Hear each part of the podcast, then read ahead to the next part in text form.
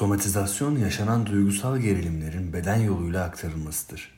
Birey yargılanma, anlaşılmama, kabul edilmeme gibi nedenlerden duygularını sözel olarak ifade edemediğinde bedensel semptomlar ortaya çıkabilmektedir.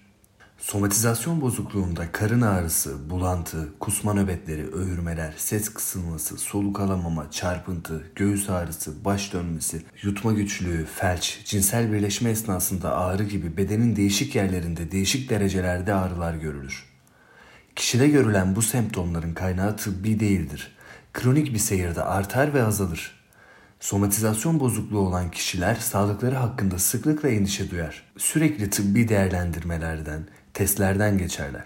Kişi bir psikoloğa yönlendirilmeden önce birçok farklı alandan doktora başvurup ağrısının nedenini, nereden kaynaklandığını bulmaya çalışır. Sosyal yaşamın zorluk ve stresleri, kişisel, toplumsal ve ekonomik sorunları bu kişilerde fiziksel ağrı olarak ortaya çıkmaktadır. Birey hastalığı sayesinde çevreyle iletişim kurabilir, ilgi görebilir, affedebilir, ilişkilerini güçlendirebilir. Somatoform bozukluklarının alt türlerinden konversiyon bozukluğunda bayılma, kas tutulması, konuşamama, yürüyememe durumu aralıklı ve ataklar halinde olur.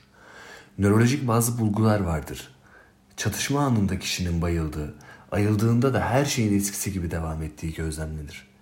Gerilim herkesin ortasında, herkesin ilgisini çekecek şekilde boşalır. Epilepsi nöbetleriyle karışabilir. Ancak konversiyon genelde herkesin içinde olurken epilepsi her yerde olabilir.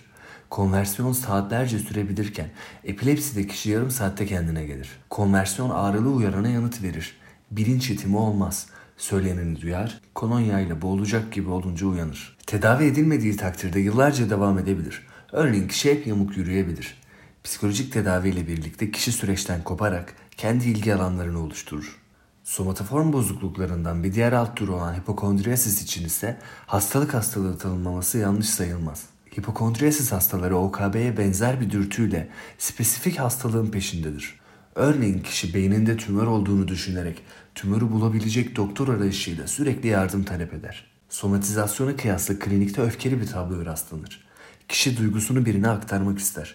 Hastaların yalnızca üçte biri iyileşir. Somatoform bozuklukları için kadınlar erkeklere, yalnız yaşayanlar ailesiyle yaşayanlara, düşük ekonomik ve eğitim seviyesine sahip olanlar yüksek olanlara, evliler bekarlara göre daha fazla risk taşımaktadırlar. Bir çalışmada endişeli bağlanma stiline sahip aleksitimili kişilerin somatizasyon bakımından en yüksek riske sahip olduğu bulunmuştur.